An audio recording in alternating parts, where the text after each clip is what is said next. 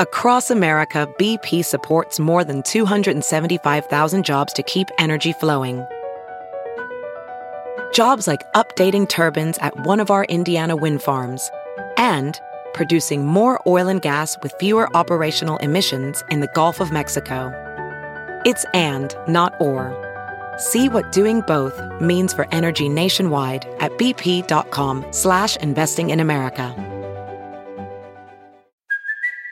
It's Kaley Cuoco for Priceline. Ready to go to your happy place for a happy price? Well, why didn't you say so? Just download the Priceline app right now and save up to 60% on hotels. So, whether it's Cousin Kevin's Kazoo concert in Kansas City, go Kevin, or Becky's Bachelorette Bash in Bermuda, you never have to miss a trip ever again. So, download the Priceline app today. Your savings are waiting. Go to your happy place for a happy price. Go to your happy price, Priceline. Mark Strigl, John Ostronomy, the Talking Metal Podcast, coming to you from the Silver Spacecraft. I'm Bud Friendly, and now your hosts, Mark and John.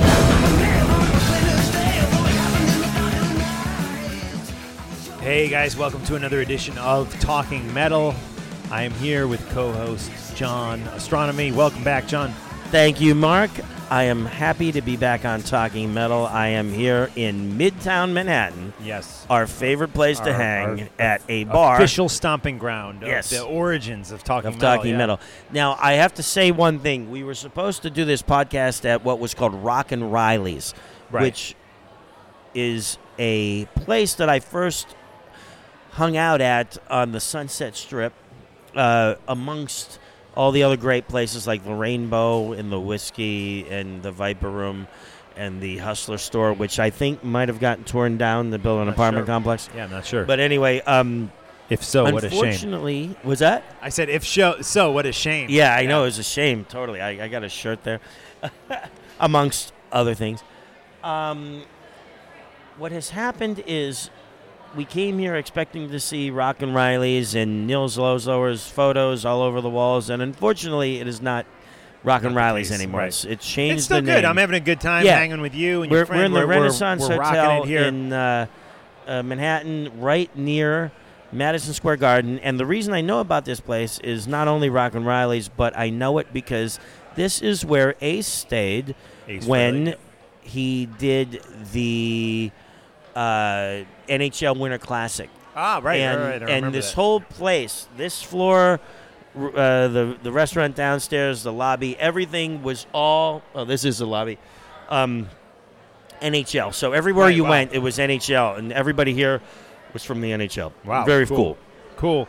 Good stuff, John, and so great to be hanging with you, drinking with you tonight. Uh, we've had a few beers already. I'm actually you haven't been drinking beers. I had two beers, and now I'm on to a mojito. What yeah. are you drinking?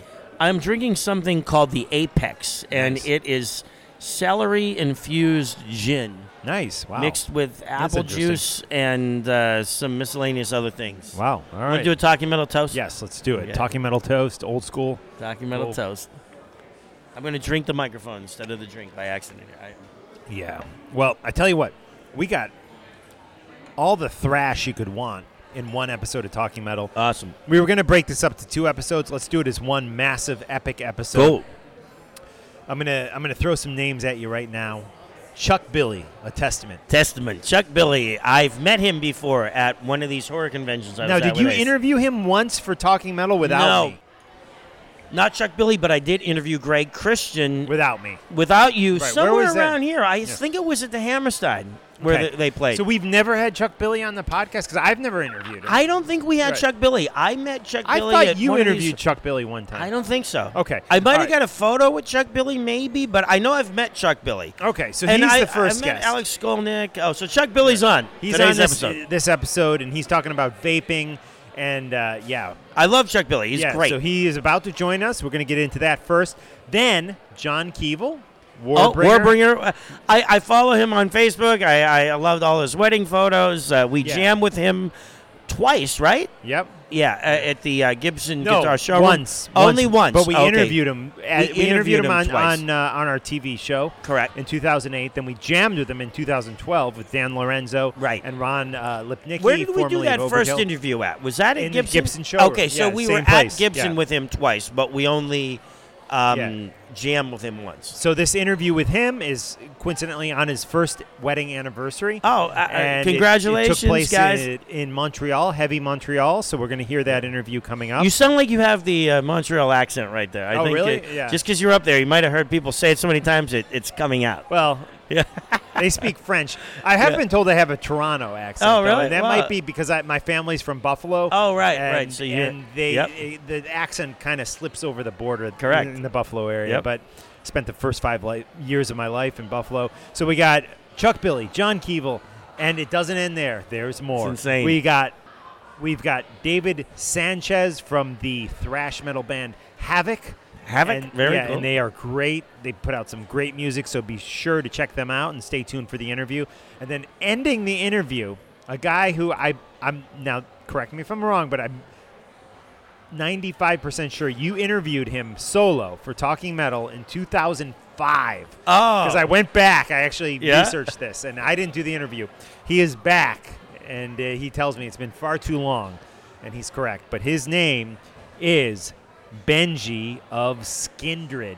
Do you remember yes, yes. I interviewed him at the him concert Wow. Okay. at the Hammerstein Ballroom back in the day. That is Yeah. amazing. yeah. very cool. 2005. I, I googled it. It's still up there. It lives, That is so cool. probably lived for hundreds of years uh, Yeah. on the internet. on the internet. That Yeah. interview, yeah. So Skindred. Benji's back. and Benji, uh, Benji, thanks for coming back on Talking Metal all these years later. You, Benji, you were that was one of the very first uh, interviews that really. that we It really was. ever did. So, And- and, and, as, as he says at the beginning of the interview, I think I say, uh, you, we last interviewed you, even though it was you. I say Yeah, we. yeah. Yeah, in no, it's 2005. Yeah, we. And he says, uh, he's been, well, that's been far too long, man. Yes, that's cool. So- that was a great show. You remember that? I went to see him. Skindred opened up. It was at the Hammerstein Ballroom, which is a block and a half away from here. Right. Um, amazing show. Both bands. Yes. So on that note, let's uh, let's get right into it. Let's hit some Testament. Let's uh, hit the song "Rise Up," and this will be followed by my interview with Chuck Billy of Testament.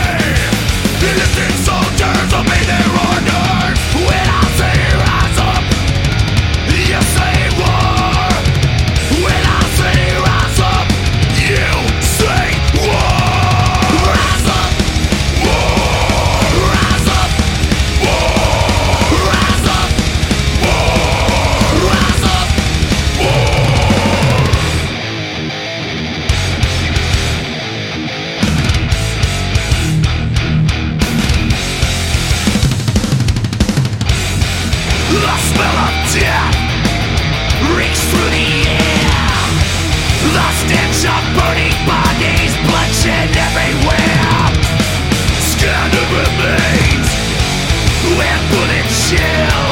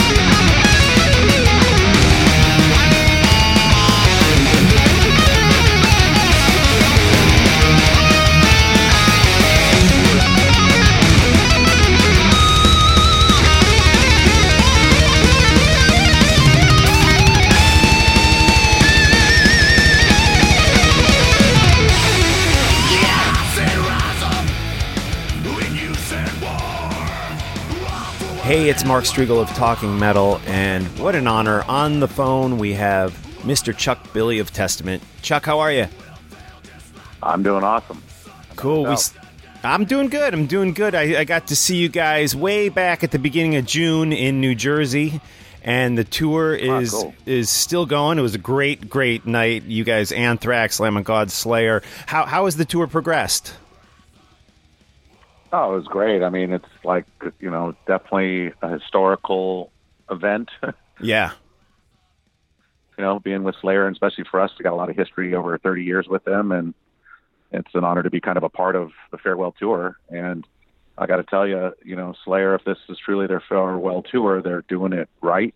It's um, the best they're playing. Production, just you've seen it. You know, Yes. it's, it's Yeah, amazing. It's, it's pretty. It's pretty amazing.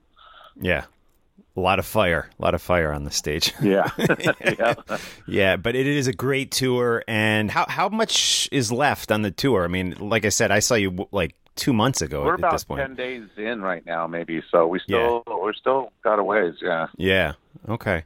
All right. Very cool. And I also wanted to talk to you about your your vaping products because this is something that I guess you you ventured into a number of years back and now you have released some new items which sound really really cool. And I mean just as a business guy it seems like this is the time to get into this cuz the industry is exploding. And you know let's let's start there. What what attracted you to going into uh, the vaping business Well, I mean, I was approached about uh, doing a product with Lord Vapor pens um, on a four years ago or so, and and you know, I don't think everything was legal quite yet in as many states as it is now.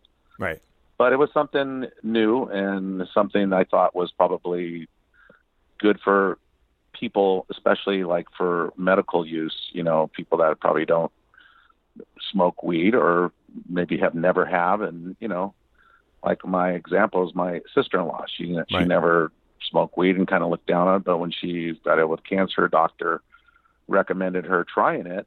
And they asked me about bringing them over one of the vaporizers, the Chiefs, and some weed and and I showed her how to use it and do it and, and it helped her because she had problems not being able to eat and it helped her with her appetite. So you know there's that benefits. Of course, yeah, there's there can be the people that just use it for smoking and like myself, yeah you know, I still like smoking a joint, but when it comes to vaping, when I want to go somewhere private, like say the movies or a baseball game or shit, even getting away with it on the plane, you know, right um, that's when the vapes really come in handy. right on right on you know, you got a tw- 12 hour flight somewhere, you know, and a hit now and then is not bad. Yeah, absolutely. And there are, I guess, three new products that you're now that you're now launching. Yes. The so let's let's go through these individually. Can you fill Yeah. us in a little bit? The Yeah, tom, tomahawk. Yeah. Yeah, the tomahawk is pretty much like a pipe. It's a very convenient device that has five pods that come with it. And you, you preload the pods with, with weed. And the it's a cone shaped pipe basically and it has a built in lighter at the end. So like the other night we were using it outside after the show and it was very windy, but it still worked fine. It worked great Wow. in the wind. So like, man, I was like selling the product right there to all my friends that's on the tour just because it was it was working so great in the wind and and that that's one I like using. You know, it's pretty convenient, looking conspicuous. Ain't holding a lighter to a pipe, you know. Yeah. And then uh, the second one I have is uh, it's called the uh, Dreamcatcher, and the Dreamcatcher is an oil cartridge vaporizer that uh, works great. I mean, it's got three temperatures in it, and it's shaped like a Zippo basically. And from all the other cartridge vaporizers I've seen, the cartridges where you hit the mouthpiece are always exposed. So Okay. you either got to take the cartridge out or you know you, not put it in your pocket or something. Whereas the new one I have, it has like a Zippo lid, so you can just simply close the lid, put it in your pocket, and it's very inconspicuous, and it does it looks like a lighter, and it definitely doesn't look like paraphernalia. Right. And uh, and and the battery life is on it is awesome. I started it at the beginning of the tour, and I'm still charged up. I think I probably Wow. I'm, I'm kind of doing a test to see how long it'll go without it dying. But like I said, I'm almost 10 days in. I left on the 26th was the first date, and it's still going. So the battery's awesome on it. Right. Cool. Um, it comes with like three different adapters, so you can use any cartridge because they're making different size cartridges now, and get all the way up to a gram cartridge, which is pretty awesome. That lasts a long time. cool. Um, and they got the, also the cool graphics on them, so they're, they're pretty they're pretty unique looking. And then the final product is the War Drum, which is basically the second generation uh, vaporizer from you know it's just a new and improved. Um, the problems we're having with the first generation was that the mouthpieces were breaking off pretty easily. So we redesigned it to where it's a magnetic top and it's PAX, which was most of the number one vaporizers. It's similar to that. It has a magnetic top. Um, also, it has pods. Also, it has a an adapter that you can drop in the chamber to burn to vape wax as well. So that's kind of unique. Right. And and again, the battery life lasts awesome, and they're actually replaceable batteries. So you can get two or three batteries, have them charged, and take them with you. You know, you're out on somewhere where you have no power access, and they work. They work. They work awesome. And these are all quality stuff. I mean, it's not novelty stuff. It's actually a really good product. So we're very, very proud of the new line. Yeah, and I mean, like you said, they have cool designs. You can check them out, guys, online at lordvaporusa.com. There's also like T-shirts and like coasters and bag tags and all sorts of stuff you can pick up too. Yeah, and that's a different line. That's that's the chief of thrash, that uh, the line of merchandise we have, and there's everything under the sun that you can get under there. You know, we don't list everything on the site, but you can pretty much get anything you want. You know, from computer pads to cups to you know hats, a- anything. There's a big variety of uh, merchandise available for it. Right now, are these available in stores or just strictly through the the website? Well, right now it's at the website, but for me traveling and meeting people, I do have friends around the country and and they have shops and they want to hold this they want they want it. So we are definitely going to start doing uh selling them to the shops, you know. Okay. Um I think now we're just trying to get it off the ground, get everybody knowing about it and checking it out and reviewing it and take it from there. And did you have certain artists that worked with you on the designs that are that are on there? Um, yeah, actually, Marcelo Vasco, who's um, he did our last record cover with Eliran Kantor. Um, he helped us out with some of the designs of the shirts and the placement of the artwork on all the products. Cool. Cool. And I guess on on the music front, I wanted to check in with you. I, I had read that you were tentatively planning to get back into the studio in early 2019. I wanted to see if that was still the the game plan and if you guys had started writing anything at this point. Are there are there riffs? It- are there it is. lyrics ready to go? There's no lyrics, but there, I'm sure Eric's got riffs going, and, and so does Alex. Um, after the Slayer tour, we're we're not taking any more tours. It's that time to buckle down and try to get some music written. You know, our our, our hopes and dreams would be, you know, to get in the studio by January and have an album out by the summer. You know, Wow. that, that would be our ultimate dream. But you know, we'll see what happens. It's it's tough making promises because you never know what's going to happen. Yeah, of course.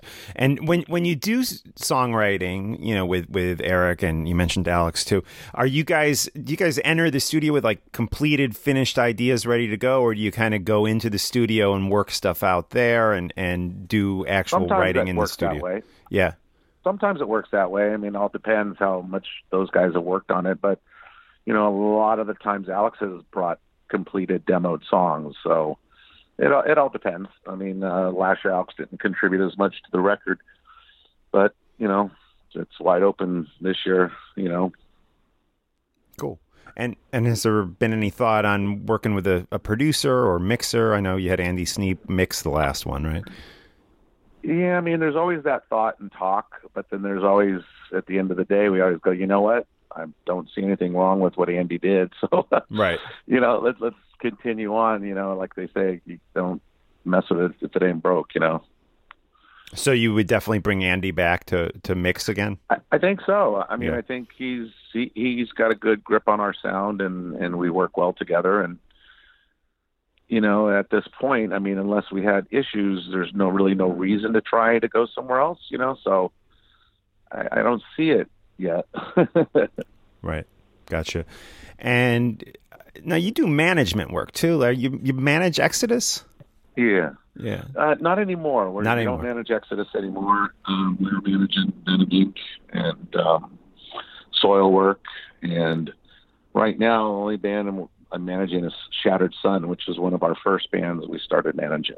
Oh, okay. And, you know, they're a young band out of Texas. They're on their second record on Victory Records. And, you know, I enjoy working with them. They're hardworking young kids, and I'm really trying to take them from the beginning and kind of, you know, you know, lead them in the right directions business wise and get them on their feet, you know, doing their own business, you know, eventually as well. Cool. And do they have music out? Is there an album out by them yet? Yeah, there's actually two albums out. Oh, know, okay. I'll have to check 'em released out. Their, their second record out um, last July, but uh, we're working on a new record right now, and you know we'll see where that goes. It's uh, been tough to get them out on the road on some tours, you know. So Right. yeah, I find it difficult trying to break a new band. Right on. Yeah. And you guys, of course, as we mentioned at the beginning of the interview, you're out on the road on this, this Slayer tour, the final Slayer tour. Has there ever been any Yeah. talk amongst Testament like, hey, at some point we got to hang it up, some we got to do a, a farewell tour or, or announce the end, or is that still just a long way down the road? That, that that's. I hope it's a long way down the road. I mean, Yeah. I think we've, um, you know, been, you know, once you know Alex and the original guys came back in '05, once we Right. really kind of buckled down and say, you know, we're going to get back and be a touring band and work hard. You know, we've been kind of forging forward, and and it's been great, and our relationships and the music we've been writing and everything's been been working. So. I don't think that's even been a consideration, you know. Good. You know, I, I would think it'd have to be something catastrophic Right. for us to go, okay, it's time, you know. Good. Well, that's good to hear. And and Chuck, I know you are out on the road right now, so we don't want to take up too much of your time. We do thank you for checking in with us, and we encourage all the Talking Metal listeners to go to lordvaporusa.com. There's a drop down menu at the top there. One of the one of the choices is Chuck Billy, so you just click on that and you can see all these great products that Chuck was telling us about today. Tomahawk, Dreamcatcher, War Drum, some really cool stuff. Yeah. Yeah, very cool. Chuck, thank you so much for talking with us on Talking Metal. Yeah, thanks for having me, man. You bet. Appreciate it. Keep in touch. All right, man.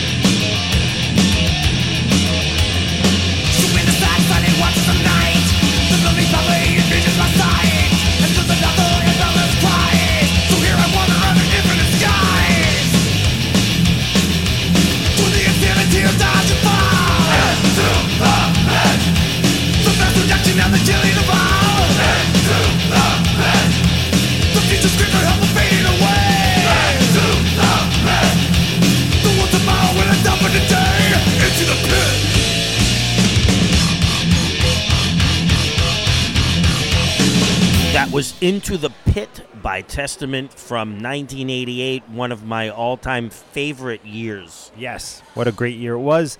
Uh, I think we met in late '87, but We met 88 in we definitely hung yeah, I out a met- lot in '88 Yeah, at we Berklee hung out College in of 88. Music. We we had a blast back in those days, Yeah, Mark. good, good, good times. You want to hear something? I never told you this before. It has nothing to do with metal. Okay. I never knew what a Brussels sprout was until I went to your home.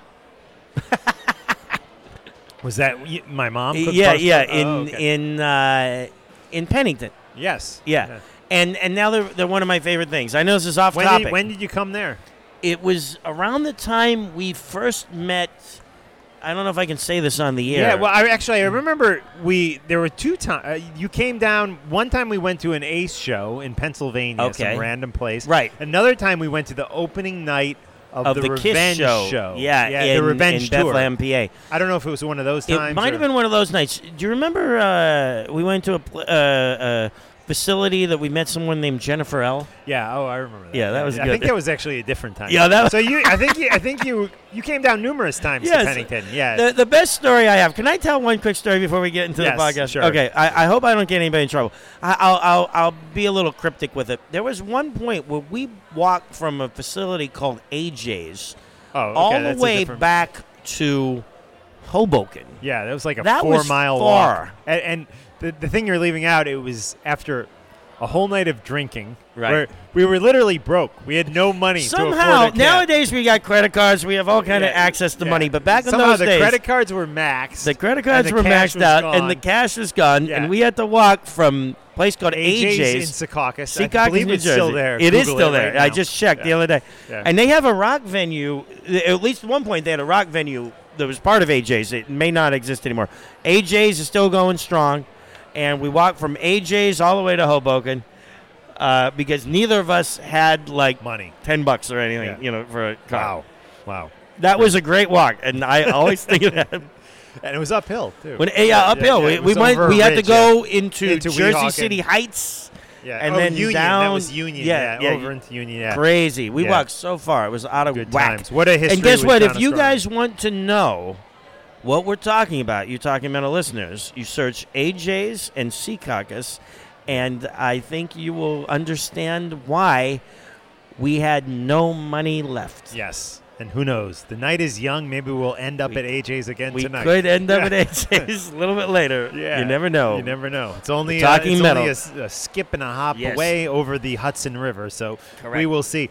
But anyways, this is John Kevill of the band Warbringer. They are still going strong these many years later, stronger than ever. Actually, it's, such good music coming from these guys. I cannot wait to hear the new single. Where is it, John? You told me it would be ready by Heavy Montreal, but it was not ready. So you got some explaining to do, which you will do in this interview. Right here, our good friend John Kevill of the excellent band. I know there there are a lot of thrash metal bands out there, but to me, Warbringer is the best, if not one of the best. Check them out, guys. Here we go. Mark Strigl and John Kevill in Montreal, Canada. Right here on Talking Metal. Hey, it's Mark, and we are here in Montreal, Canada, catching up once again with John Kevill from Warbringer, who is here to destroy the stage at Heavy Montreal today, Sunday, July 29th. John, how are you? I'm doing great, man. In in high spirits, well rested. We flew in yesterday. Uh, I'm on an anniversary trip with my wife, so we like practically left Disneyland on our wedding anniversary Oh, cool. two days ago. Your Flew- first anniversary? Or? yeah, oh, first. So we, we Congratulations, went man. all out and we're doing a whole trip around. We're going to Vermont after this to go hiking nice. around in the woods, Nice. and uh, so this is like.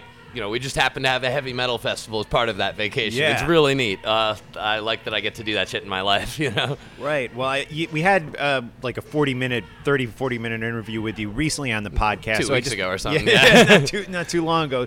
But just a little catch up here in person at uh, Montreal. Uh, you'd mentioned a new single is on the way. How's how's that coming along? Uh, it's it's done. Right. So we're we're literally awaiting release. It's gonna be. There's also gonna be a limited edition seven inch. That's why we're awaiting release Oh, instead okay, of so playing it vinyl? today, like we kind of discussed in Yeah, the yeah, podcast. They're yeah. go- the label decided to make a seven inch happen, so we pulled a, a live track from our last summer tour. We, we hit up our sound guy, and we got a live version of uh, "Descending Blade" from Woe to the Vanquished, with Oh, cool. um, that turned out pretty damn good on the B side of that seven inch. So that'll come out, and but it's mainly going to be a digital single with like a lyric video that goes with it. Nice. And uh, just to put out a single, remind people that Warbringer exists and that we will blow your head off anytime you put us in your your stereo. Right on, Yeah. right on. Cool. And how long a set do you get at the uh, at Heavy Montreal? Like forty-five minutes. or Forty-five. So, That's we're good. doing we're doing nine songs, and you know we're gonna do what we do and gun them out as fast and hard as we can, pretty much, and just try to essentially be like the live show equivalent of a nuke. Right. Yeah. Do you prefer festivals over, like, say, headlining dates or individual dates, or Um, how do they compare? it's a totally different experience because like the kind of the show itself honestly i don't remember a show after i play it Yeah. because i'm on i'm just in this weird autopilot where i'm thinking about vocals and performance and Right. so like my memory totally goes and i find that very interesting psychologically it's all the adrenaline and shit so shit i couldn't tell you to be honest Yeah, like yeah. you know i've had uh i've played to audiences anywhere from the side of like 30 to 12,000 or something Right. and I mean, what I actually do on in either case is exactly the same. So Yeah. I, enjoy festivals though because I like the really social atmosphere during the Yeah. day, and I like getting to see a lot of other bands. And of course, just uh, you know, any band would rather play in front of more people, so I like that. But one of the things about the club shows that's fun is I think the kind of band we are can like really just rip the crowd's head off in that kind of setting because I can like jump in, you know, get in people's face, jump in the crowd, and like something about that is going to make usually like the hardest like thrash shows Yeah. uh, but festival crowds is a more like it's a different atmosphere we even change up the set a bit on festivals to include more like fist in the air type stuff and Oh, less okay. of the just straight up Right, blitzkrieg attack that we normally do Right on. Cool. Yeah. One thing I've been asking everybody is uh, albums, full albums in their entirety. What albums, and they don't even have to be metal, they can be whatever. They can be metal, they don't have to be. What albums, give me two or three that have really been important to you in your life and, and emotionally affected your life's path? Okay. Now I've, I've had I've done a lot of interviews over the years, and I've gotten this question before. But some okay, so uh, I'm gonna give one to somebody who's one of my all-time favorite musicians who just died actually on my wedding anniversary. Oh, uh, wow. Mark the Shark Shelton of uh, U.S. cult epic heavy metalers Manilla Wow. Road. Oh, yeah. And I love that. And I'll say Crystal Logic though. I, I actually think. Open the Gates and the Deluge might and Mystification I might think are a little better records, but Crystal Logic's just the one that make, is a real like feel good record. Right, You yep. know, just songs about ancient, uh, kind of like a mishmash of all mythology done with that cl- that voice, and it just it makes me so happy to hear. I just love Now, it. Here's a weird question. Did the first time I ever interviewed in, you in person in New York, did you have a Crystal Logic T-shirt? I on? did. I did. Yeah, Yeah, I, don't have the shirt anymore, Yeah, but yes, yeah. yeah. I, so. I'm not just I'm not jumping on because the dude. Yeah, yeah, I That- remember that I- specifically. You had that T-shirt. I, Yeah, I've yeah. been. I've, I really like anything that's like wizardly or reminds me of like ancient magical times before this weird Right. kind of soulless technological era we're in. So anything that evokes that, I find really wonderful. So I, and I send out my tribute to that guy because that's yeah, one of my absolutely. favorite Were they on. Shrapnel? I'm trying to remember. They were label. for a minute. Yeah, yeah, I they think did, I uh, think they did some work with Mike Varney on Shrapnel. They did yeah. uh, the track "Flaming Metal Systems," which is now a bonus track on Crystal Logic, Yeah. uh, and that starts with like a minute-long guitar solo because it was on a Shrapnel Records yeah, it was. You know what it was on? It was on one of the. It was like the U.S. Guitar Hero Yeah. Shrapnel compilation. Either volume. I, I want to say it was volume two, but I'm not. I, am not sure. Oh? You know your yeah, Shrapnel Records yeah, better yeah. Well, that that was my hate. I mean, I'm 48 years old, so that was my heyday when I was a kid. I was really into Shrapnel records. Hell so- yeah, dude! Yeah. one of the better record. Like they had a couple of the better record label names. Uh, Shrapnel Records, Combat Records, and I gotta hand it to our label, Napalm Records. Oh, you know, absolutely. just going Yeah. with like some military jargon, you know, some kind of weapon plus Yeah. records is a Yeah. good good re- metal label. Yeah, they've been getting a lot of press lately with this Dee Snider release. Oh, yeah? yeah, yeah. That's so, sweet. Yeah. Cool. Give me another another one or two albums. Okay, meant here's one that's uh, that's pretty underknown too. Uh, you ever heard of Ashbury Endless Skies? no. Okay, that's like uh, it's from like the early '80s. It's a really uh, my wife loves it, and we were just listening to it. But it's like uh, it's kind of unique because it's like the midpoint between really early heavy metal and like you know and like 60s 70s rock like reminds me of like the eagles or james taylor at Wow, parts so it's like cool. soft and, but the guitar the melodic lead guitar playing is just a 10 out of 10 every song song's good it's a really fantastic record it's not like uh, there's only like one song that has a real like head banging riff in it Wow. but it's uh it's got the like wizardly metal themes Okay, and cool. stuff it's really good Um. And then my classic answer for this question is Bathory Twilight of the Gods. If you Oh, want to wow, say like okay. that, which record is like my spirit, and so that one Right. just uh, sounds like the song of the mountain to me. Yeah. Yeah. Very cool. Very cool. And we always look forward to what Warbringer has in store. The single, it sounds like, is on the way.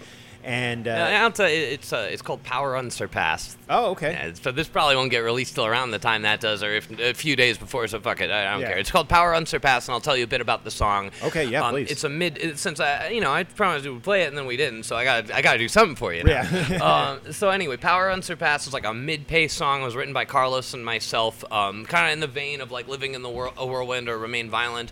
Uh, the theme is kind of cool because uh, I. I Pretty much just got the chorus line because of that one Donald Trump quote: "We will rain down a fire and a fury like Right. the world has never seen before." Now, like I study warfare as we Right. talked about before, so like you you know, I get the impression that he doesn't know exactly what he's saying when he Yeah. says that. Okay, Um, right. and that's really scary. Yeah. You know, that's really scary. We have a like and I'm just like, what a world we live in where the president, the leader of the free world, is going to give like a thrash singer who wants to write the most evil shit he can think of, like me, a line, and I can just quote it verbatim. you know, I don't have to change it. Yeah. So the song is kind of about, though, uh, it's not about him. It's about that kind of idea that you're going to be number one at all costs, and I will have all the power, or I'll watch it all burn. Right. That kind of mentality. So it's not just about him, but it's about anybody who's got that mindset. You know, the that just where like I'll be uh, the the line at the end is I will be second to none over Right. and over, but like really kind of demented and megalomaniac sounding. So I was trying to do that, and there's a little bit of nod to the chorus lines like the old age has died, a new world has begun with a fire and a fury second to none. and Nice, so that's like. Uh, there's a little bit of an allusion to uh, not just weapons of mass destruction, but Warbringer and its weapons of thrash destruction. Because I don't think any of the old guys are putting out a record as vicious as Woe to the Vanquish right, Right. now. I'll just say it. Yeah, Woe they, to the they Vanquish aren't from you know? 2017, Yeah. the, the great Warbringer record, and we will definitely play uh, uh, some music off of Woe to the Vanquish in just a bit here on the podcast. John, before I let you go, you've had a long history with Talking Metal. I remember we had you on. Oh God! It had to be back in 2008 when you guys were were just uh, getting going. I believe that's when you had the Crystal Logic T-shirt Yeah, yeah. on. You were on our, our TV show doing a brief interview. Then you came back a number of years later and, and jammed with us. Yeah, that was we sweet. did the uh, For him, the from-. Yeah, and that was with Ron Lipnicki, who was in Overkill. He's currently left Overkill, but great drummer, and that's Mm-hmm. up on YouTube, guys. Uh, you can check that out, out. I'll put it in the show notes today Mm-hmm. on TalkingMetal.com. Yeah, so just uh, yeah, thank you for always uh, being so cool with us. Oh yeah, thanks for Metal. thanks for always having me on the show. My pleasure. Yeah, you're welcome back anytime. Yeah, Have a great set today. And I I always feel like, man, some of the stuff, like on interview, I'm tr- always trying to be friendly and stuff, and then I'm like, we're gonna nuke Montreal. You know,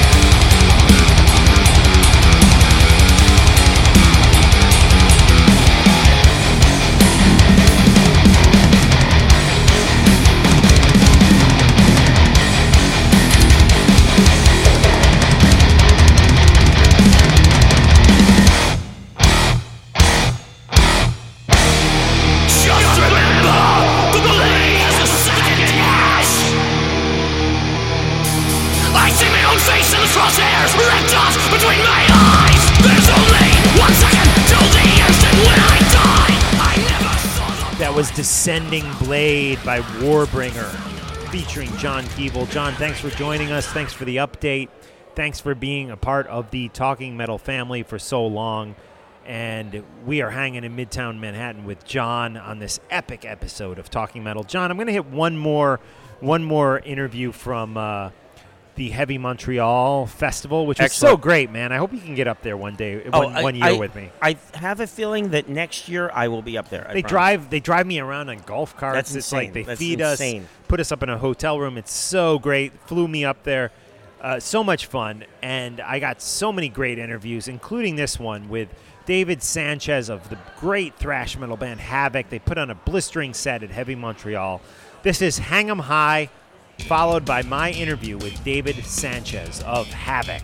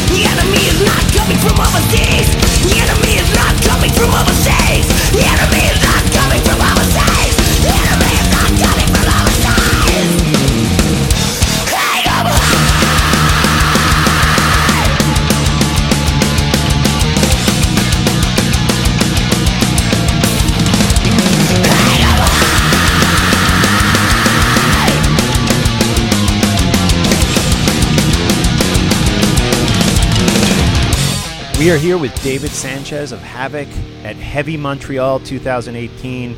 You guys are playing later today. Have you played Heavy Montreal, David? Before? Yeah, we played like four or five years ago. Did you? Cool. Yeah, it was killer. Cool. Was that the Metallica year, or I'm trying to? No, no, before that. Before that. Cool. Cool. And do you guys prefer festivals or headlining shows? Like, how, how do you? Uh, two different beasts. Um, festivals are cool. There's a lot of people. Yeah. Um, and it's like party atmosphere. But I, I like playing smaller shows where I can like headbang sweat onto people. Yeah. Th- those are more fun. Right on. In my opinion. I, I like being up close. Cool. And you're currently out with Jungle Rot and Extinction AD. How's the tour going? It's great. Yeah. Yeah, we we uh, Jungle Rot just met up with us a few shows ago. Extinction's been out with us the whole time. Yeah, and we had uh, four shows in Canada with Suicidal Tendencies. Oh, nice. And I didn't know um. Cool. yeah, runs great. Cool. And your last record uh, is about a year and a half old right now. Little time has passed since it came out. How, how's it still feeling to you? How you living with it at this point? It's cool. Yeah. Um, we're all pretty happy with how it turned out. Conformicide. We're talking yeah, about. Conformicide. And uh, all of us feel like it's our best record, and crowd and fans seem to really dig it. So Yeah. it's fun to play that stuff live, and we'll play a bunch of it today. And um, we're getting ready to write another one soon. Oh, cool. Cool. So writing hasn't begun yet? Not really. We got some riffs in the stockpile, Right. right. Cool. nothing fleshed out yet. Cool. And it's been almost 10 years. I think next year will be 10 years since your, your first full length, Burn, came out. And you've been doing this band for about 14 years now. Yeah. What, what are some of the biggest lessons you've learned since starting this band?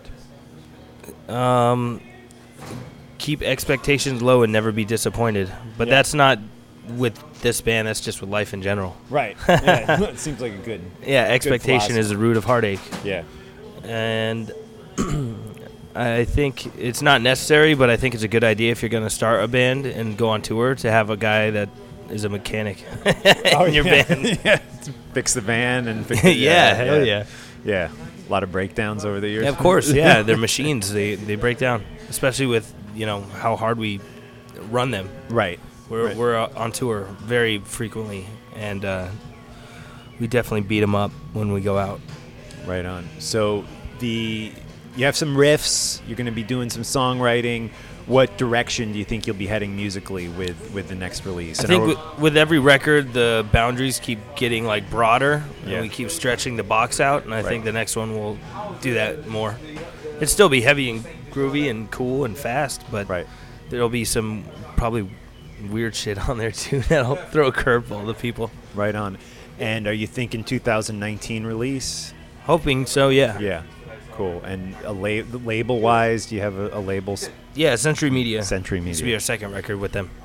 Cool, cool. And one thing that's been going on on social media a lot, I don't know if you're on Facebook, I, I see all these people posting like 10 albums that meant a lot to them in their life for whatever reason.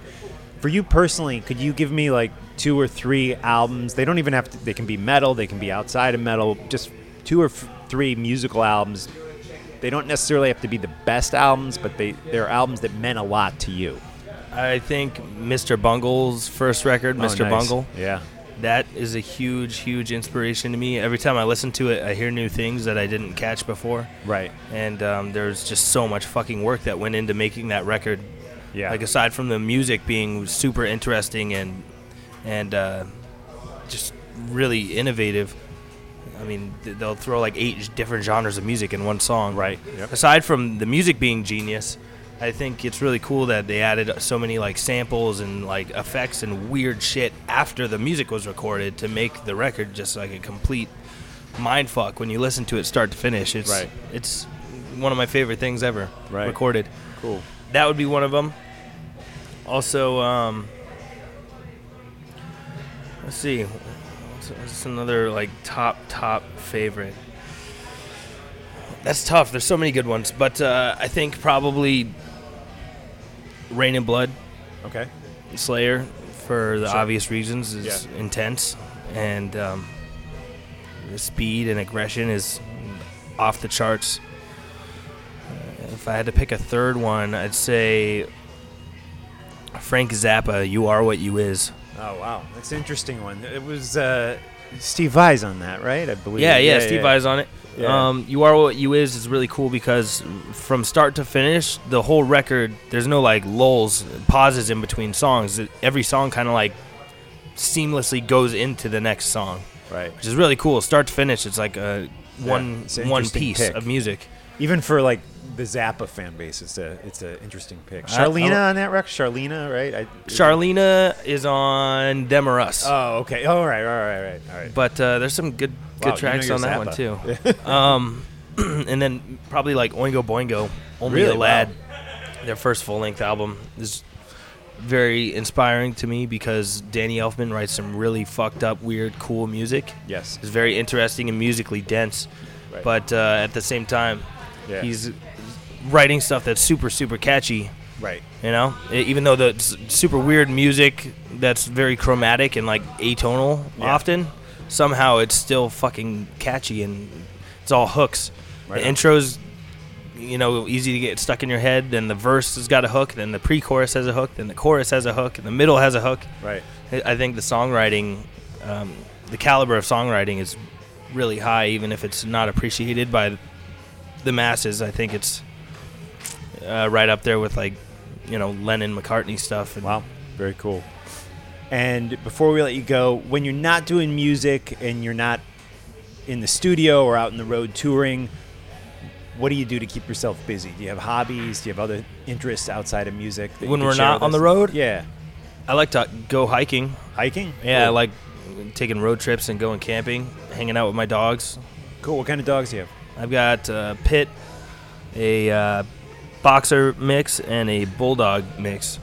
Excellent. Yeah, they're all cool. Um, like hiking, reading, making art. Um, What kind of art do you do? I just like just doodling, drawing. Yeah, cool. Yeah, it's fun. uh, I like watching documentaries.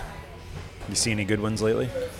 Lately, I watched this really interesting um, series on Netflix called Wild Wild Country Ah, okay. about this cult in Oregon that almost took like the whole state over. right. Right. People were like poisoning the water supply and uh, trying to, you know, push the original residents out. Wow. it's really crazy. Fucked up. Cool. Well, have a great set today at Heavy Montreal, and thank you so much for spending some time with us here on Talking Metal. Yeah, my pleasure. Thank Thanks. David.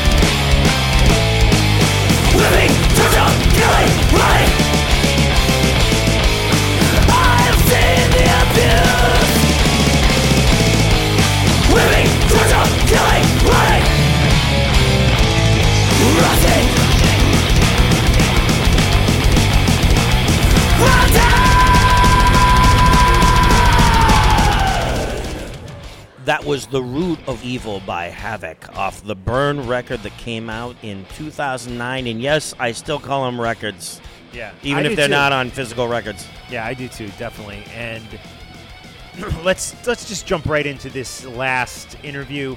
Skin uh, Skindred is a little bit I, I don't know it, maybe the oddball in this episode since we've kind of been doing that aggressive thrash metal music. Skindred is definitely a, a different style. I think they're great. I think their new record Big Tings was was awesome. It's worth checking out if you like catchy, aggressive rock pop element here, a lot of different influences thrown in there.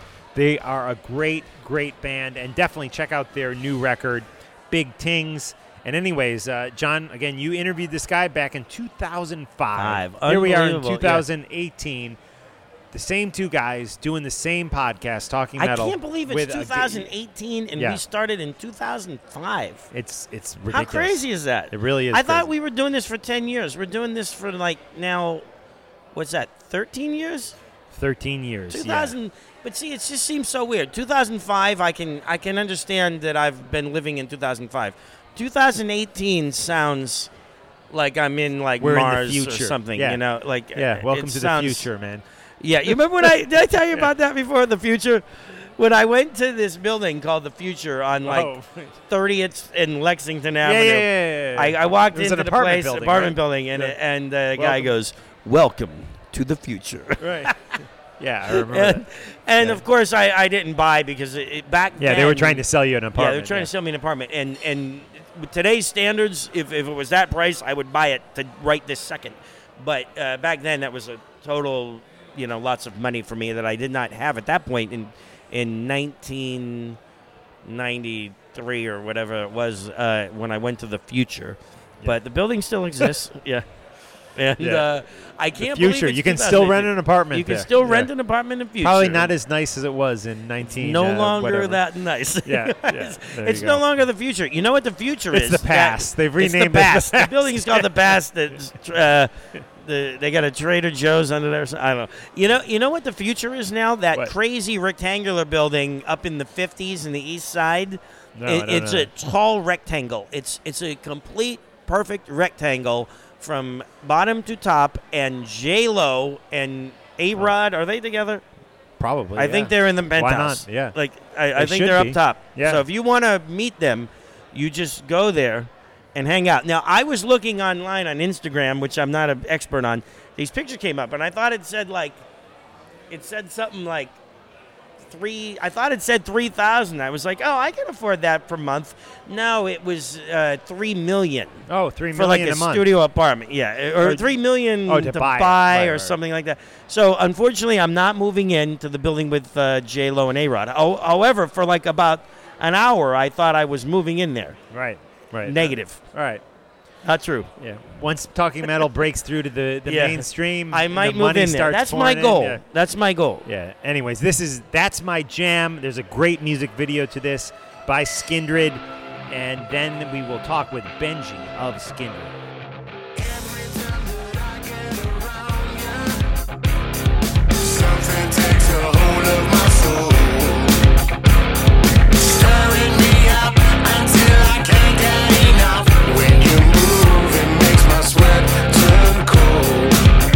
Cause you're a freak for the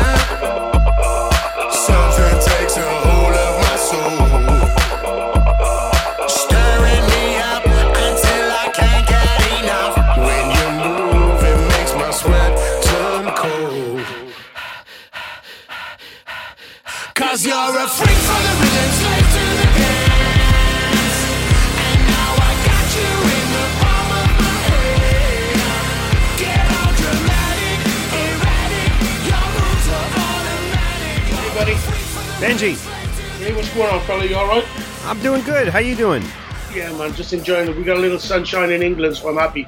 Oh, that's good. Glad to hear that. It's been a while, man. We had you on the uh, show back in 2005. I was just going Yeah, through that's, the. that's too long ago, mate. That's too long ago. Yeah. So I'm glad we're reconnecting here in, in 2018, which is an exciting time for for Skindred, or at least Skindred fans. I mean, I'm really, really digging the new record, Big Tings. It's out now, came out in April. And let's just start off with the video for That's My Jam. How clever and how awesome is is this video? I just love it. I mean, it, total concept behind it. It's not just a band on a soundstage, which is kind of boring, you know. Well, let's talk about the video. Well, we got sick of the same thing. Like, um, we just thought, like, doing the the whole band playing the song, blah blah blah, and you know, in, involving loads of people and all that crap. We just decided, well, the drummer basically, Arya, he had the idea to do the video of this cat because we had a cat on the album cover, which we thought was really cool, the, you know, with the shades and stuff. And basically, it was all Arya's idea. He found the guy who who um who shot the video for him, and we just wanted to do something different, that- something that you know you you never had to you never had to be in. So we was happy with that, definitely. Yeah, and I mean it's just a it's a clever video. There's it's a great story that's going on there, and then the song is just is just epic. And there are so many great songs on the new record, Big Tings, and you know I'm not I'm not a Skindred expert, so correct me if I'm wrong, but it does feel like you guys have have have gone in a in a slightly different musical direction with this than than you had on on some of the previous records. Do you agree with that? I totally agree with it. I, I also think that what, what what with big things is normally in a, in a, in a Skindred situation of writing an album, uh, a lot of the pressure lyrically and melodies and stuff like that is put on me. But the guys are coming into you know they're not they're not children. Uh, I mean I'm older than the guys in the band, and they've just had a lot of ideas over the years that I've said, oh, well, let's do that another time. Well, it came to the time where we were going to do something that the guys have been doing. Mikey came with the idea for big, for the, um, that's my jam, and we played it to the producer. We we all we wrote about twenty songs, and just said to the producer, you pick the songs, and I guess he just dug what what well, you know, that's my jam, big things, you know, and and, and yeah, it was a good vibe. Absolutely. And you know, it's like I could almost see like a, a different audience base too getting into the music. I mean, at times, you know, I, I hear like the Faith No More stuff that that Faith No More fan might like, but also like I could see like Queens of the Stone Age fans or even Foo Fighter fans digging what you're doing here. yeah, we've always been fans of that kind of stuff, and I, I think it's it's really cool that we can actually just experiment and, and enjoy that kind of sound as well. You know, we're we're big fans of rock music, full stop. You know, from ACDC to the Foo Fighters, as mentioned. You know what I mean, and all the way through. You know, I don't think, I, I think without bands like that, we couldn't have wrote that the record that we just wrote. Absolutely. And it, again, the album that we're talking about is Big Tings by Skindred. We are talking with Benji Webb.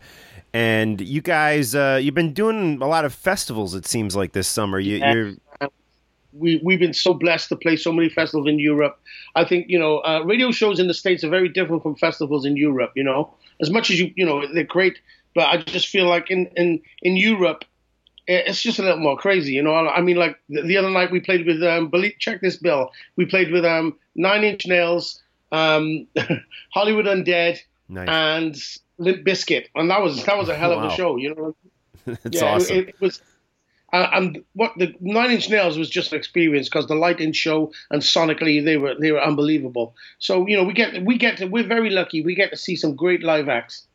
And do you do you tailor your, your set list to Never. to the festival? Never. No, no. Compromise. We never compromise. That's the worst thing any band can do. You know, because you know what? If you go out there and compromise, people are not seeing the true you. You know, so we always we always try to make our set a, a set that we enjoy. Henceforth, if a crowd digs it, then we we went there and we won them over. Just we've won them over in, in what we do, not what we um not compromising. You know, Right. So that's something we never do. We never do that. That I don't think I, I don't think any band should do that. I think it'd be crazy to do that. Right on, right on. Now, honest, uh, you know, Skindred's been out there really going on two decades at this point. I think what 18 eighteen, years, years, yeah, Years, yeah. man. When you, you know look, what the beautiful the beautiful thing about Skindred, 18 years with the same lineup. that is That's amazing. pretty. You know, I mean, don't, none of us we're not prisoners to Skindred. You know, we can do what we want. So I'm just showing you how much we love what we're doing and how real we are within that, having the same lineup for all them years. I mean, I'm I'm older than the guys in the band, and they've been doing it since they were in, the, in their early 20s. You know, and now they're now they're touching in their late 30s. You know, so it's been it's been a blessing for sure to to have the same guys. I've seen them go from young men to men with houses and children of their own. You know, so it's really Wow. cool. That's awesome. That's awesome. And when you look back at the the 18 year career, you sp- and you know I know you've done stuff before Skindred and alongside of Skindred, but specifically with Skindred, that 18 year career, what are some of the highlights that that jump out to, uh, of that of that time with Skindred? getting dropped by record companies is very cool. You know. No, I tell you because you know, with a lot of people, they think because they got a, a record company gets involved, and then the record company goes, "Oh, we don't want you no more." For us, it's always a challenge to know that we've been keep we keep on going. I think we've released, I think it's like seven albums, and we've had six different record companies. And it doesn't matter about the record companies. I think if a band is strong and tight within themselves and within the spirit of the band, I think that's what's basically that's been a highlight for us because every time that adversary comes against us, we unite stronger and move forward. I mean, we've played like you know big shows. I mean, I I, I got asked to sing with Korn once and all that, but I think the the most impressive thing for me is how we've gone through the the battles with labels and come out the other side and then continued with another label to make a record. I think that's a lot of bands out there. They get disheartened when they lose a record label. I, I- think that's just the beginning. It's a, it's an opportunity. Like I said, I think it's the Chinese. They say um, crisis. Crisis is just is another word for opportunity. You know. Right on, definitely, definitely. And again, you always have so much musical stuff going on. I know uh, Dub War is is another thing you do. You guys had a sing, sing, single out back in 2016. Is there any new Yeah, we- material? Yeah, we're writing new material. I would, I'd like to put, put put out a new album from Dub War because like I think it was what Dub War finished in '97. Um, we, we're still very close friends. I mean, the guys in Dub War actually live in my hometown, so I see them all the time. We, we write a lot of stuff together, even outside of of Dub War. We just we're always in co- connections. We're always in con- c- contact with each other. So I believe that we're going to get in the studio. We've written, I think we've written about ten songs. Oh, Yeah, so we're gonna, we're gonna finish. We're gonna finish it. We're gonna get a new. I think it's gonna be called um, the Declaration of Dub War. Wow, cool. yeah, man. So you're doing a lot of European stuff with Skindred this uh, this summer. But we're itching to get to the states, bro. Okay, that was my question. Yeah. Yeah, we're itching. I mean, uh, it's it, you know people gotta understand that people just think we put a map, we, we put a pin in a map and say let's go, guys. It ain't like that. You know, it takes a lot. You know, I mean, you you, need to sort out a tour. You need to sort out you know how you're gonna get to the shows, and and and then also you gotta you gotta pay for your um, visas to work and stuff. So it ain't, people who think that we're just staying in Europe because we want to be here. You know, when the right time comes and the right promoter comes along, we're gonna be in the states doing what we do best.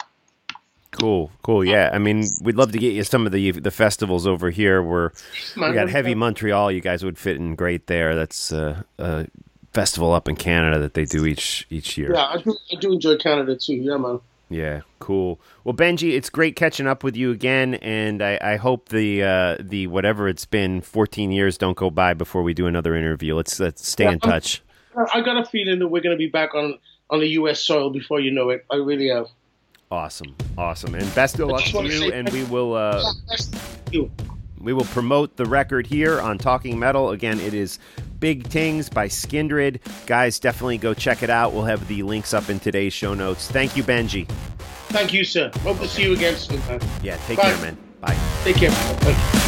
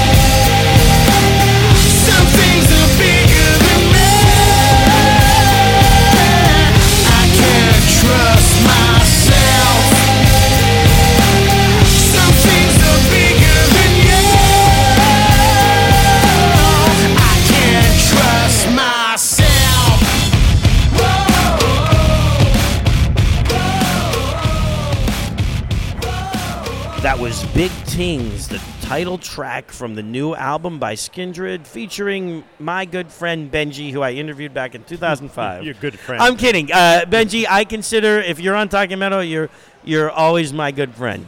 So many, Even though we haven't seen each other since 2005, but um, so many. in my book, you're my man. good friend. So many interviews, and and we haven't rehearsed this at all or spoken Yeah. about this, but John and I, at least verbally, have kind of agreed that he's going to be coming a little bit more back in the fold of the Correct. podcast.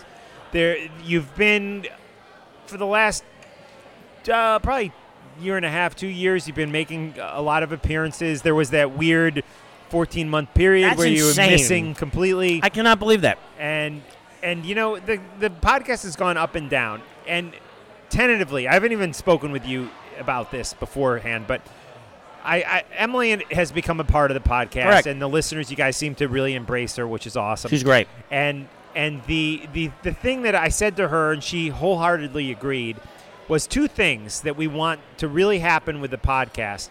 For a while i stopped having any guests. Then we started bringing guests back. But it seems for the most part, with a few exceptions, I've focused more on the classic 80s kind of era guys. And when this show started, we, we did all those guys, but we also did younger melodic death metal from Sweden. Right. We did, you know, Dark Tranquillity and all this, Arch Enemy and I all this remember stuff. Mhm. And it was a very, I felt we were much more diverse musically back in those days. So with Heavy Montreal, it was great because I, I interviewed uh, more diverse musical bands up there that we're going to be hearing from. So moving forward, the tentative plan is more diversity and more Ostronomy. I like it. More Uh, Ostronomy. I like yeah. it. More So- diversity, more Ostronomy. Very yeah, good. So I think we really, uh, you know, it's good to shake things up every now and again. And I, I kind of feel like the tentative plan, depending on your availability, is we're going for full circle. Correct. We're going back to the old days. Uh, you're going to hear a lot more stuff. My prediction from Mark drinking. and I out, yeah, out at bars. A lot more. Uh, to quote an old uh, tape, a lot of, lot of, lot of drinking, a lot of music, a lot of jamming. Right. Right. you know what I'm talking about? Uh, not, is that, yeah, uh, that's uh, Jim Hennigan. yeah, Jim Hennigan, A lot okay. of, lot of jamming. I got my Jack.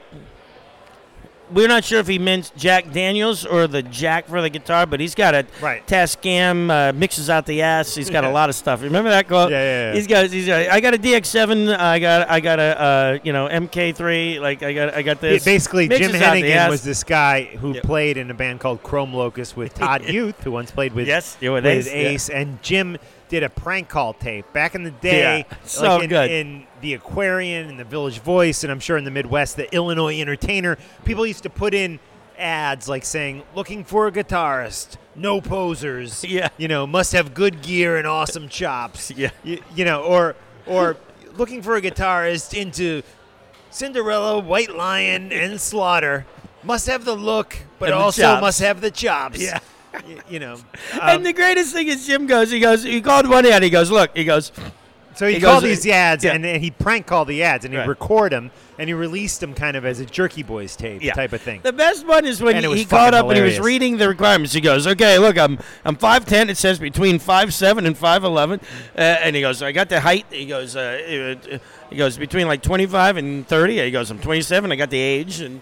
And he's like, "It must have long hair." He goes, "I'm not a mercenary." So that was a term back in the day. right. Mercenary Yeah, must like- not be a mercenary. Yeah, he's like, "I'm not a mercenaries mercenary." in in the the musician wanted ads. Right. Mercenaries meant you wanted to be paid. Oh, right, right, Yeah, right. I'm so if you're mercenary. a mercenary, I didn't even know what that it meant. Would, it would mean like, okay, yeah, I'll I'll be in your band if you pay me Right. to come to rehearsal and, and pay me for the gigs. You know.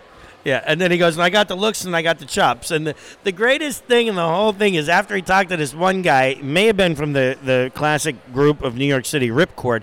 Um, he uh, and if if you're if Ripcord guys listening to this, look, we I, I personally think Ripcord was probably a cool band, but um, and uh, if you're on Contact Talking Metal, we'll get Ripcord on Talking Metal. That'll be a huge score for us.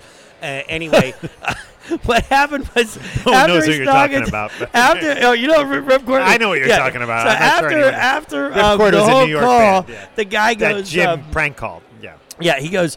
The guy's like, "Well, do you have the, the, you know, do you have long hair?" And after like 30 minutes of talking about how great he was, he goes, "Well, you know, the straggles in the back are pretty long, but you know, it's bald up top."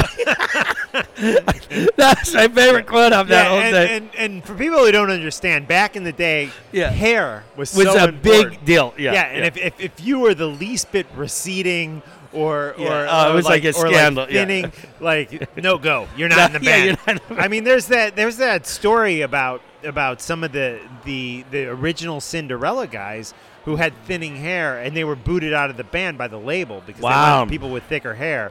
And, Man. and maybe that's why they reappeared in Britny Fox with massive ha- Yeah, yeah, they- systems. yeah, hair yeah, systems. yeah. That's my favorite word, system. Yeah. like yeah. And I don't know if you know if that story is true, so don't. Well, quote we're me gonna on look it but, up, but- but yeah, that Yeah. was that was one You know, the, I like Dizzy Dean Davidson. Yeah. yeah. Speaking of Oh, systems. Yeah, so you know who I Wait, was uh, that the singer or the guitar player? singer of? Okay, I don't know if he. Had I a think system, Billy but Childs was the guitarist. He was the yeah. guy with the with Oh, the with kind the- of like suspicious looking hair. Correct. Yeah. Yeah. Now you know who I spoke with the other day? Eric Brittingham. oh wow, cool. Yeah, bass player with uh, Bret Michaels. Brett- yeah. he's really cool. And your buddy Pete. Pete oh, Pete Evick. Yeah. yeah, he's Yeah, so I haven't- I cool. haven't heard from him Pete is while, so cool. yeah. Uh, he was a, a good friend of our our our buddy who died, AJ, C, aka CC Banana. Yeah. Yeah. Um, yeah. So uh, Pete Evick, great guy. though, yeah, Pete was great, and Eric Brittingham was really nice, and uh, they're of course playing with Bret Michaels. We just did a fest. Uh, I say we, meaning the Ace Frehley uh, entourage. just John. did a John show is with uh, Ace's tour manager, personal assistant, Right. aka sometime manager, right? Correct. Yep. Yep. And uh, yeah, so we had a blast. Uh, I, I got to go into Bret's uh, Bret Michaels' room. Took a really cool shot of uh, Ace and Bret that I posted on my Facebook and on Ace's. Lita Ford was there. I've been I've been Oh, I saw I saw a picture you posted of Ace Yeah. and Lita. Yeah. Mhm. Yeah, eh, I've been uh, becoming uh, closer friends with Lita Ford, which has been great. Uh, uh, which I think is really cool. I know Lita, some of her friends, and uh, some of Been the guys in her band. Metal, I think three times. I'm not sure. Maybe tw- have Lita two on. or three times we've had her on. Yeah, we she's need her back. really cool. Yeah, I, Yeah. you know, I will definitely get her back. And uh, so I had a blast in, in July hanging out with those guys. Hung out with the guys on Autograph, who we originally met at M3. Uh, Simon, Steve, Randy, uh, everybody has been very, very cool. Yeah, Um, They're all cool. If I'm missing anybody, uh, and I will me. end it with you know we're going to wrap things up. I will end it with this. Lita Ford, when I interviewed her in person in New Jersey at, at a festival, which will go unnamed, um, we were backstage, and I said to her, "Lita, last time I saw you play live was Heavy Montreal, which I guess was probably Heavy Montreal 2015. I'm thinking," and she said. Now those people know how to run a festival. Heavy Montreal, class act all the way. She's like, this place, a shit show. That's what she said to me before the Man. interview. Yeah. You know, for for, for all of the listeners, uh, these festivals are really major undertakings, and and you really need um, you need to have a staff. I- would recommend if I was putting on a festival to have like two or three people devoted to every act. But like uh, the back of Heavy Montreal, there's about hundred bands listed there. Right. You can't have like 400 people working for your festival. Like like they somehow they somehow managed to do it and i mean they they like i i one point at the at the end of saturday night i got a little drunk and i thought i lost my wallet Mhm. it's a kind of a long story but I, I emailed them in a drunken stupor. I was like, I lost my wallet, and they put out like an all points bulletin. Bulletin, wow. They had people running around the island searching for Mark Strigl's wallet. Man. And it turns out I, it had just fallen behind the desk in the hotel room. and once I sobered up a little bit, I actually realized that. Oh, no. I, I emailed them back, and they like called off the search. But Wow. that that showed me That's how how pro they yeah, are. They, They- they are they are- totally on it. And some Mm-hmm. idiot podcaster from New Jersey loses his wallet, and they're like, sound the alarms. Yeah, I mean, that, it was, that it was so amazing. good for them, and, and what a great uh, festival that is. Um, I had such a blast at the uh, festival I was uh, last at. Uh, both was the Cadott, Cadott, uh, and then I we were at a festival in Walker, Minnesota, and Cadott? um, Where is that? Cadott's in Wisconsin. Wisconsin, okay. Yeah, and and uh, a guy named Craig helped me out in Wa- uh, Walker. It was a great festival, and um, and you know his whole family uh, chipped in. His daughter drove us. He drove us. It was great. We had a blast in uh, both of those festivals. Awesome. Festivals are fun. Yeah, I love festivals, and uh, hopefully we can, uh, you know, get you doing some some stuff with us at M3 next year. Yeah, M3. Uh, if I'm as long as maybe I'm Heavy not tour- Montreal, who knows? Yeah, and I'd love to go to Heavy Montreal. I'd love to go to Canada. Yeah, no, it's fun up there, definitely. Cool, John. Montreal, as they say in uh, French. Do they call it Montreal up there? Oh, maybe I don't know. Yeah, that's that's. One uh, thing I will say that was- Montreal, was- the was- French pr- pronunciation. I thought was was a little dicky was uh, when Fred Durst, who I hadn't seen Limp Bizkit since 1996. I know everyone's like, "Oh my God, he likes Limp Bizkit." No, I, like Limp I, I Bizkit. like their Yeah, I like second. Mm-hmm. album. I like their 2nd album, The Significant Other. But Fred Durst, and they did deliver. I mean, the Well, place I went bet they're fucking great. crazy Yeah, I bet they're good. live, and even I felt myself going, "Ah, Like, I remember yeah, this."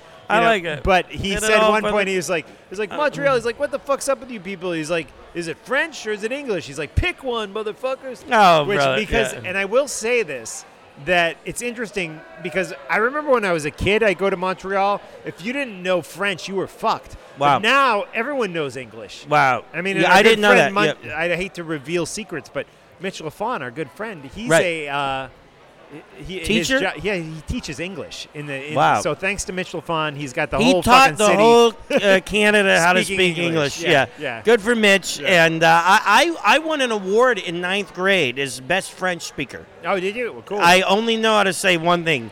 Je joue de la batterie. It means I play the drums. Oh, really? Yeah. Je m'appelle Je Jean. joue, je joue, Yeah. au, je joue au guitar. Yeah, you, you're yeah. Yeah, old or- guitar could be it. I, I, Je- yeah, I don't. joue- Or yeah. uh, the- je joue le guitar? Le I don't know that. I, I know. Je joue au volleyball. That means What's I, that mean? I play volleyball, which I Oh, don't. But I uh, know bibliothèque means library, and uh, uh, Merci. WC means water closet. What merci? Everyone say. Oh, Thank merci. you. Yeah, Merci- okay. 'cause merci. I, I kept saying that. When Merci somebody would say beaucoup. Be I know merci, merci, Merci. Yeah. So I uh, like in, in Russian it's spicy, spicy bo or something like Yeah, that. I don't know. I will say when you get underground on the metro subway they have there, everything's in French. I got really confused. Mm-hmm. Oh, I got really? lost Wow. a couple times, but yeah. I want to uh, go to Montreal. Yeah, Montreal, Fun stuff. Fun stuff. John, it's been great hanging with Yes. you here in Midtown Manhattan. Talking metal, checking out. Do we want to play one more song to take us out, or are yes, we? let's play done? one more song. I always like to end with a song. Well, I'm going to let you pick it because I don't have. Okay, can I pick it from Yeah. any song, or Any does it have to fit the genre of this No, episode? any anything. Any song. Okay. Okay. Maybe Arthur's. Since we were talking about- what's that? I- I Arthur's theme song by Christopher Cross. Oh No, no. Christopher Cross. I like. I like Oh, that. Um, yeah. I was thinking uh, maybe a song by Huey Lewis and the News. No, let's play. no, some, let's play okay. hard I- rock. How about another song? Um, how about? John's being funny, by the way. Yeah, no, I, I like Huey Lewis. I like him being too. Yeah, totally he- and Huey Lewis played harmonica on some Thin Lizzy songs. Oh, I didn't know that. At least one, yeah. That is that's pretty cool. Yeah. I love uh, I love John Sykes. Um, Yeah. I I love uh, Whitesnake, but you know, I want to play a song by Blue Murder. Oh, nice. John Sykes, Carmine, Carmine, Carmine Appice, uh, Carmine Appice, yeah. Appice. No, ca- yeah, Appice Vinny Appice, Carmine Vinny Appice, Appice, yeah. Carmine Appice. How about uh, Valley of the Kings? Carmine is being managed by our good friend Dame, Damon, by the way. Wow. Yeah, I don't know if you know that, but uh, cool. Yeah, let's do it. Is that a song? Yeah. Yep. Valley of the Kings by Blue Murder. Carmine gave me an impromptu drum lesson back before we knew him on the podcast or anything in Boston, Massachusetts. They were playing a gig at the Paradise Rock Club in nine I know whenever that album came out and a group called the Stage Dolls opened up. They were from Sweden, I believe. Uh, or, or somewhere in that area.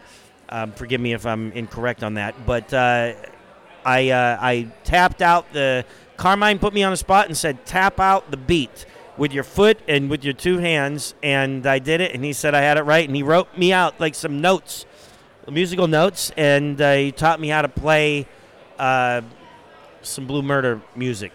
Cool.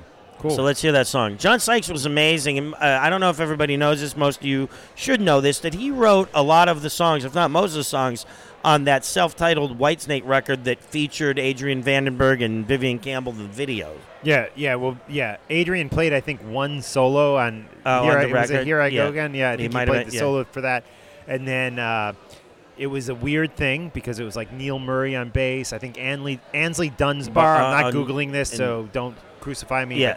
Aynsley Dunsbar was on drums. Uh, John Sykes, who David Coverdale had grabbed because he loved his work with Thin Lizzy uh, Right. on on that last Thin Lizzy record, and uh, yeah, they did that self-titled thing, and then everyone was basically let go, and they were replaced with cool-looking metal dudes. Right. Yeah, and which worked, you know, and there was vi- It did, but I thought John Sykes looked just as cool as all those John other guys. Sykes. I I feel like he was a younger dude, and they should have kept him. Right. 'Cause- 'cause- but but they didn't, and I, I guess him and Coverdale had issues, but Right. they brought in, of course, uh, Ozzy's. Rudy Sarzo. dru- yeah, well, yeah, Ozzy's team from the Diary of the Madman tour, not the Oh, album, okay, right, which right. was Tommy Aldridge and Rudy Yep. Sarzo, Right. and of course Vivian, who had been with Dio, Right. joined Mm-hmm. up, Vivian Campbell, and now with Def Leppard, and then they brought in Adrian Vandenberg, right? yeah, Adrian Vandenberg from And- Vandenberg, and, yeah, yeah, And then, and then, didn't Steve Vai end up in Whitesnake at yeah, point? that was the next record, right? right. Which and who did he Tongue, replace? yeah. Who left and who did Steve Vai replace? Ooh, wow, that's a tough one. I believe he re- he came in. I believe, well, at some point Was either Vivian Campbell or Vandenberg? Yeah, I think Adrian Vandenberg was hurt in a in an accident. Oh, okay. But he remained in the band, and I believe ah, you're putting me on. the Well, I'm spot. sorry. I believe it was Vivian Campbell who left. Oh, okay. So Yeah. we- we're gonna have to. So hey, Vivian Campbell is. We don't in- know every fact, guys. in okay. those in those videos, but as far as I know, he never played a note on any Whitesnake. Oh, record. wow. Yeah, come on. As far as I know, but anyways, that's it. And let's do it. Valley of the Valley of the Kings by, Blue Murder, featuring Tony Franklin on bass, I believe. Um, Carmine Appice, of course, a good friend of Talking Metal, and John Sykes. Yeah, check us out on Patreon and use our Amazon links. PayPal donations welcome. Here we go. Blue Murder on Talking Metal.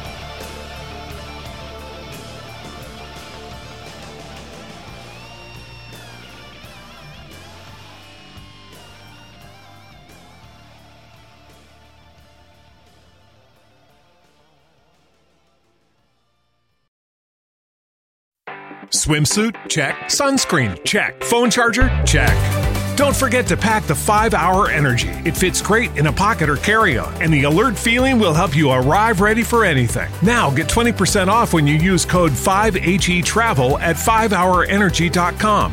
Expires April 30th. One time use only, not valid with other discounts. Remember, visit 5hourenergy.com and use code 5HE Travel to save 20%.